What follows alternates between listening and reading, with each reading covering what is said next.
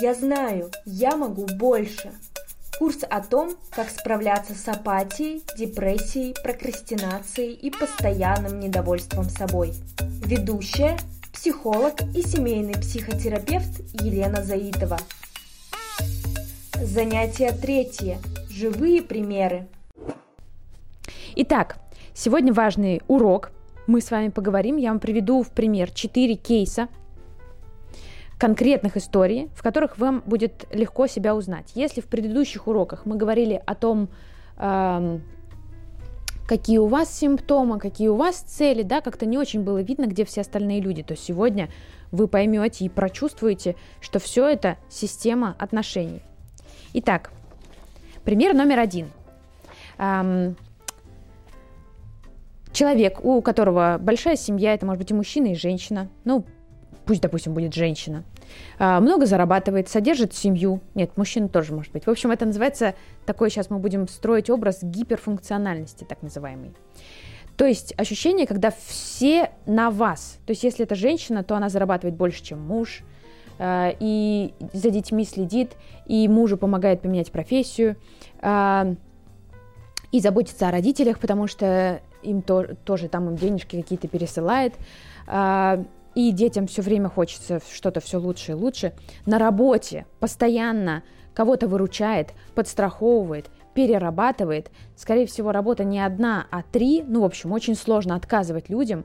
Очень хочется делать хорошо, а кто сделает лучше, чем ты сам, только ты сам. Есть частое разочарование в людях рядом, то есть ощущение, что не на кого положиться. То есть, не знаю, родители тупят, дурят, уже там стареют, э, на мужа, например, там не положиться, он все время что-то обещает и не делает. Э, на работе тоже все какие-то дураки, э, на детей все время там приходится, может, прикрикивать, чтобы они как-то, ну, соответствовали, а то тоже станут вот как их отец. Вот. В общем, такой образ, естественно, здесь можно говорить и про мужчину, то есть такой образ супермена, на котором много-много висит. Причем тут это абсолютно бездонная история – то есть, ладно бы просто хороший человек все успевает. Но это история постоянного неудовлетворения собой, да, то есть планка все время повышается. Я знаю историю, когда человек уже э, там, уже там живет за границей, уже там покупает дом, квартиру, все, там детки уже выучили новый язык, у него бизнес международный. Ну, то есть и то, как бы он все время собой недоволен, то есть все время надо что-то улучшать в бизнесе, родителей надо уже куда-то перевести или вылечить, или как-то развлечь. Ну, то есть ощущение, что он один, и на нем висит много-много-много людей. И фактически не наступает тот момент, когда можно себя похвалить, когда можно расслабиться, когда можно сказать, а я молодец, пойду-ка я потрачу деньги, которые заработал. Нет, деньги все время надо вкладывать там в людей, которые рядом, людей, которые сами не справятся. То есть это во многом история про такую ну, гиперответственность, про опеку мы бы говорили, но это может обвинительно немножко звучать. То есть если вы такой человек, то вы правда беспокоитесь о других людях, и через это вы чувствуете себя значимым. Более того, есть такое скрытое ощущение, что я вот буду всем помогать, и тогда они когда-нибудь, как-нибудь помогут мне, или что они будут меня любить. А по факту часто бывает не так, они просто как бы с удовольствием используют вас. Переходим к истории номер два. Она не такая веселая. Вот. Можно условно обозначить, что это супруг вот того предыдущего персонажа. То есть это человек, которого мы обозначаем как гипофункционального, то есть он делает существенно меньше, чем он мог бы, у него низкая самооценка, ему страшно за что-то браться, за что-то пробовать, и у него есть ощущение, что он не, справился, не справится. Он очень хотел бы сделать круто, но в целом рядом с ним очень часто вот есть такой человек, кто-то, может быть это родители, может быть это супруг, у которого все довольно круто получается, кто уже там зарабатывает на порядок больше, допустим, или, не знаю, у него подписчиков в сто раз больше, или э, он талантлив в чем-то, сообразителен, а ты как будто вот подотстал. Ну, то есть вот часто бывает так, что человеку там, не знаю, 35, он ощущает, что у него достижений типа так, как будто ему 20 лет. Ну, то есть реально нечем гордиться. Очень сложно вот вообще ни на что внутри себя не опереться. Причем бывает так, что это в отношениях с таким вот кем-то крутым, а бывает так, что типа только-только расстался с кем-то крутым. То есть как бы ощущение, что меня не любят, как будто меня списали. Если по, посильнее сказать, то прям вот бывает ощущение, что типа я говно. Ну, то есть, что я сам себя не люблю и никому не посоветую с собой связываться. Этот человек часто не собранный, действительно обещает и не делает, потому что он очень хочет вы, ну, выкарабкаться, да, то есть приходит такой человек, такой собранный, успешный, дает тебе шанс, ты там что-то ему пообещаешь, а потом, ну, вот эта постоянная какая-то самокритика и тревога, она не дает возможности как бы пробовать, не дает возможности ошибаться. То есть есть очень сильная крайность. Либо сделать круто, либо уж тогда никак. Значит, я пока не готов. И вот это еще год прошел, и я все не готов. Причем, ну вот вообще нет ощущения, что тебя любят. Есть ощущение, что чтобы тебя начали любить и уважать, чтобы ты сам себя начал любить и уважать, нужно очень много чего сделать. Ну, прям какая-то гора. Часто, кстати, ну вот э, я тут выписала даже конкретных по, по этим группам клиентов, которые у меня ассоциируются с этим образом. И очень часто история, что куда-то из жизни пропадает секс. То есть просто вот когда перестаешь чувствовать себя живым, интересным, наполненным энергией человеком. Переходим к истории номер три. Опишу ее в, э, от имени девушки, что э, такая хорошая девочка, у которой все в жизни получается. Она успешно вышла замуж, она родила двоих детей. Э, вот. И, в общем, крутится как белка в колесе, стараясь все успеть и детки уже недавно поправились и уже снова пошли в садик, и э, мужу она готовит три раза в день, и дома все прибрано, и все хорошо. Вот, нехорошо только ей, потому что она все время чувствует себя очень уставшей, все время чувствует вину, потому что она понимает, что она могла бы больше сделать для детей, больше сделать для супруга, больше сделать для родителей. И это бесконечный круг. То есть у нее вообще не хватает времени на себя, а даже если ей выделить время на себя, просто сказать, вот тебе час, пожалуйста, сделай что-то для себя, она начнет сидеть в интернете и смотреть, что бы купить ребенку. То есть э, просто такой тоже полный дисконнект с, с самой собой. Э, ощущение, что ты, ну такого, сам на себя не, тоже не сделал бы ставку. То есть отсутствие веры в себя. Часто это сопровождается тем, что пора выходить из декрета. Причем очень часто на фоне этого хочется сменить профессию или деятельность, потому что на самом деле рождение ребенка, оно очень сильно женщину меняет. То есть ощущение, как будто ты повзрослела, ты от себя ожидаешь большего, вокруг подружки, которые много чего достигают, а ты себя чувствуешь, как будто ты ребенок немножко, ну то есть как будто ты стал младше, чем, то есть как будто ты можешь меньше, чем раньше. То есть раньше ты была такая хихей, классная деваха, э, ну в частности построила отношения с таким классным мужиком, который там сейчас содержит семью, все хорошо но почему-то ощущение, что он классный, да, он зарабатывает деньги, он может, а я нет. То есть все, что я могу, это обслуживать мужа и детей, чтобы у них сложилась успешная жизнь. А я уж тут так, к ним бесплатное приложение. Вот. И часто, если заходит речь о том, чтобы, например, поговорить о семейном бюджете или о том, как распределять обязанности, кто смотрит за домом, как бы ей начать выходить, например, на работу, какие обязанности по дому мог бы взять на себя муж. Оказывается, что она чувствует себя как бы бесправной, то есть, что она не имеет права начать этот разговор, то есть, что ее задача быть удобной, хорошей. Очень часто это продолжение детско-родительской истории, то есть раньше она старалась угождать маме, э, там или папе, которые чаще критиковали, а теперь вот служит этой семье. Да, тоже, к сожалению, часто эта история сопровождается тем, что женщина перестает чувствовать себя женщиной.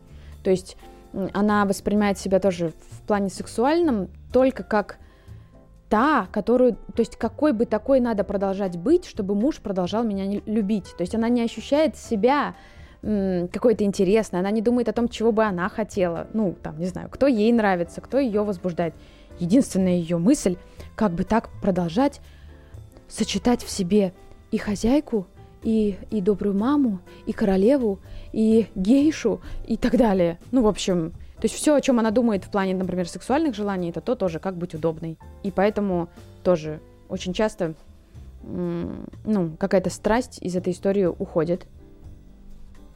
Вот, тоже это как, как пример такой дисфункциональности или гипофункциональности, да, как будто, как будто мы жертвуем какой-то своей способностью.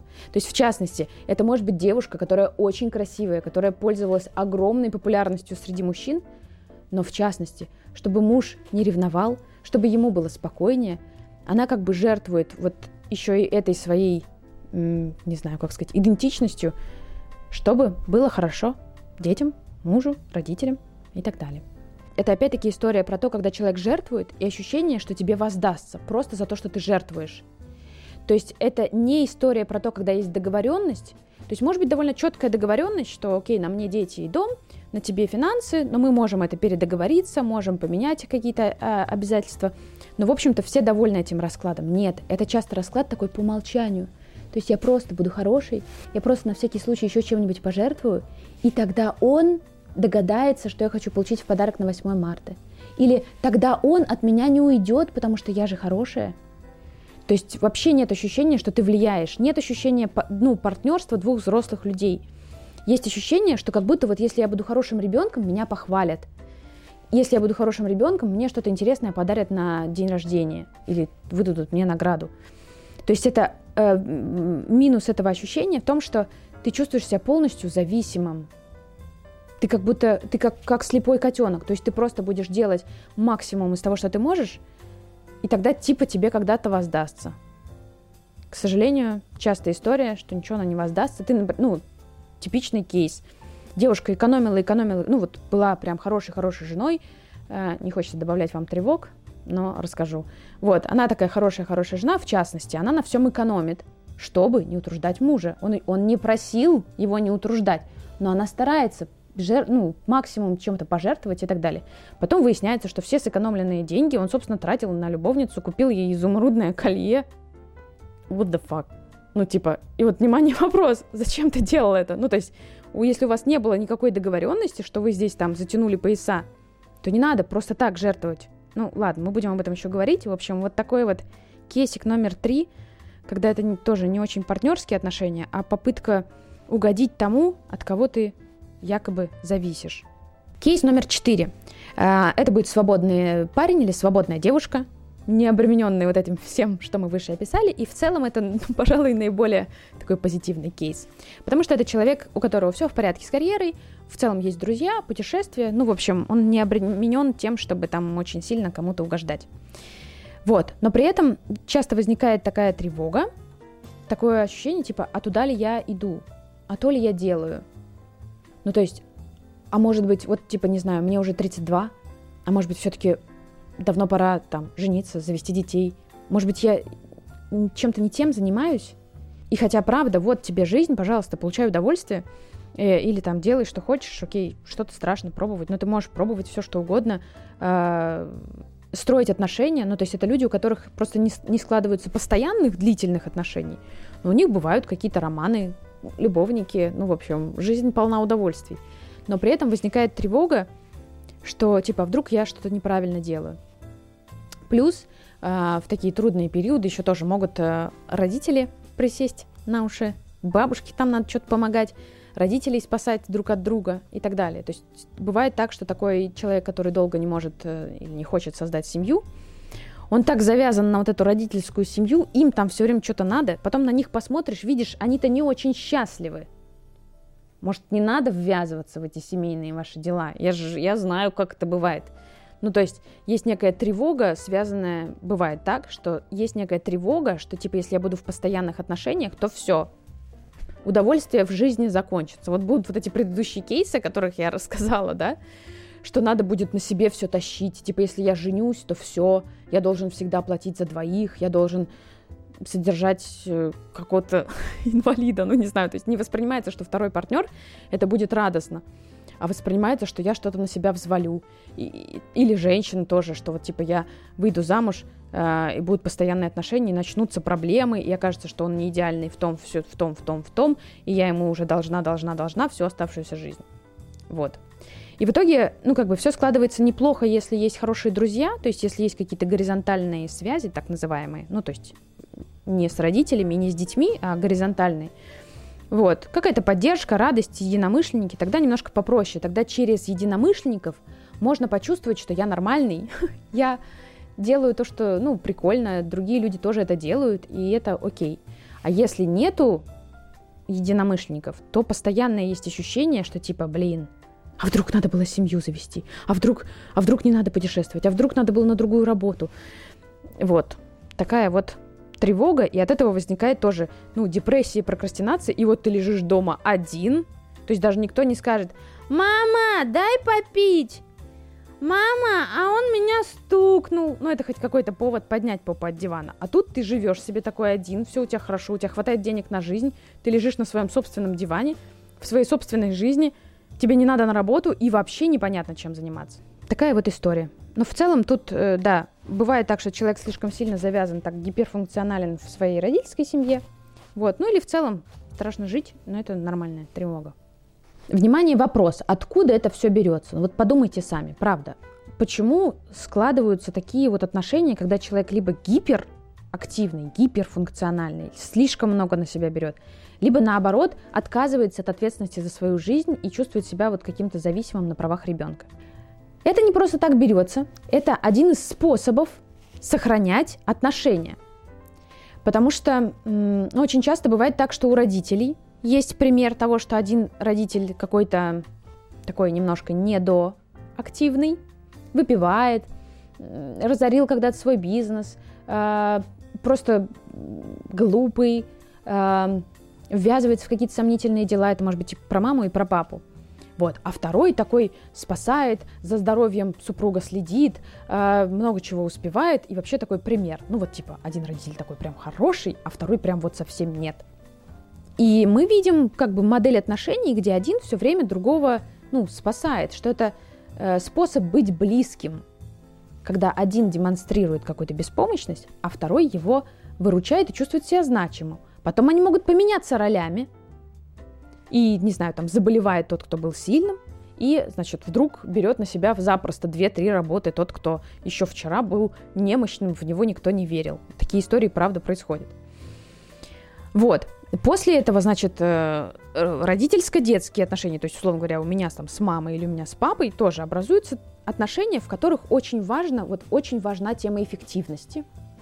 И вот важно быть таким успешным, Э, много чего успевающим, всемогущим, э, поднимающим все время себе планку, таким все время неугомонным, неудовлетворенным. Вот. И все время критиковать кого-то, спасать кого-то, кто отстает. То есть очень часто, например, это может быть потом критикующий... То есть мама, например, критикует папу и критикует меня. Я вырастаю с ощущением, что тоже либо меня будут критиковать, и я говно, и мне надо доказать, что я достойна любви, и я не верблюд. Либо наоборот, я нахожу кого-то, кто слабее меня, и начинаю пытаться сделать из него человека. Вот. Э, звучит, конечно, сейчас э, не, очень ласково все это в таких терминах. Вот. Но на самом деле агрессии в этом тоже немало. Эм, в общем, это такой способ. Просто людям не очень понятно, а как, как еще быть близкими. Вот типа, как типа друг познается в беде. Вот часто люди описывают свою семью, что если что случится, обязательно все придут на помощь. А если ничего не случится, вот если не болеть, не быть в депрессии, не обанкротиться, не завести себе миллион кредитов, ну вот если не впадать в эту гипофункциональность, то тогда они придут, можно людей просто позвать. То есть, понимаете, это один из способов э, такого временного сохранения отношений вот на время болезни, на время депрессии. Когда нет альтернативного способа просто быть близким, то есть речь о совместных интересах, о совместном получении удовольствия, о так называемых функциональных стабилизаторах, то есть когда есть какие-то совместные цели, планы, какие-то, ну, даже преодоление трудностей, но которые, правда, вдохновляют, когда не обязательно никому из вас болеть. А есть семьи, причем вот если посмотреть на такую генограмму, на генеалогическое дерево семьи, есть семьи, в которых этого почти нет. Ну, например, они в основном скандалят. Вот, но в целом все на коне. А есть семьи, где вот прям каждый второй какой-то больной, немощный, э, или поглупел, или в какую-нибудь авантюру вписался. В общем, все время надо его спасать. Такой, как бы, типа легальный способ э, позвать на помощь, э, или наоборот захотеть побыть одному. Ну, в общем, такая вот дисфункция, которая занимает большую часть э, в отношениях. И еще раз, опять-таки, люди переключаются, то есть просто тема эффективности и спасения. И вот она, это такой способ любить, способ получать любовь, способ давать любовь. И получается, что Тот, который гиперфункциональный, он сейчас в сильной позиции, он обслуживает какие-то отношения, вкладывая больше, чем он хотел бы. И он, ему все время тяжело, он испытывает вот эту депрессию, прокрастинацию и так далее. А тот второй, который гипофункциональный, он наоборот, э, желая получить себе внимание, недополучает. То есть, короче, они на самом деле оба нуждаются во внимании, но пытаются, ну, не могут прямо друг другу сказать об этом, попросить о чем-то, договориться о чем-то. И они компенсируют это такой вот как бы, ну, иллюзией немножко вот этой теплы, теплоты э, в духе спасательства. Такие три кейса я вам сегодня рассказала. Еще раз, один такой гиперфункциональный, все на, на нем висит. А, а, четыре кейса рассказала. Второй такой бедный, несчастный, вообще в себя не верит, его критикуют или его недавно вообще бросили. А, третья история про такую хорошего-хорошего члена семьи, ну, в данном случае у меня про девочку получилось, которая, в общем, всем все должна, но вообще у нее нет пространства для самореализации, и она не чувствует себя вправе это делать. И четвертый кейс про такого человека в статусе сингл, без каких-то долгих постоянных отношений, вот, но с какой-то постоянной растерянностью о том, а туда ли я живу, куда надо. Вот, напишите, в какой есть ли какая-то история, которая вам откликнулась, может быть, несколько из них. Вот, это задание номер один. Э, и второе задание тоже. Повспоминайте, какие истории существуют в вашей семье, как, например, ваши родители взаимодействовали. Было ли так, что один всегда какой-то неудачник или болеет, или выпивает, а второй такой молодец, или там и они меняются. И повспоминайте еще снова такие примеры того, э, как по-разному вы проявляете себя гипофункционально.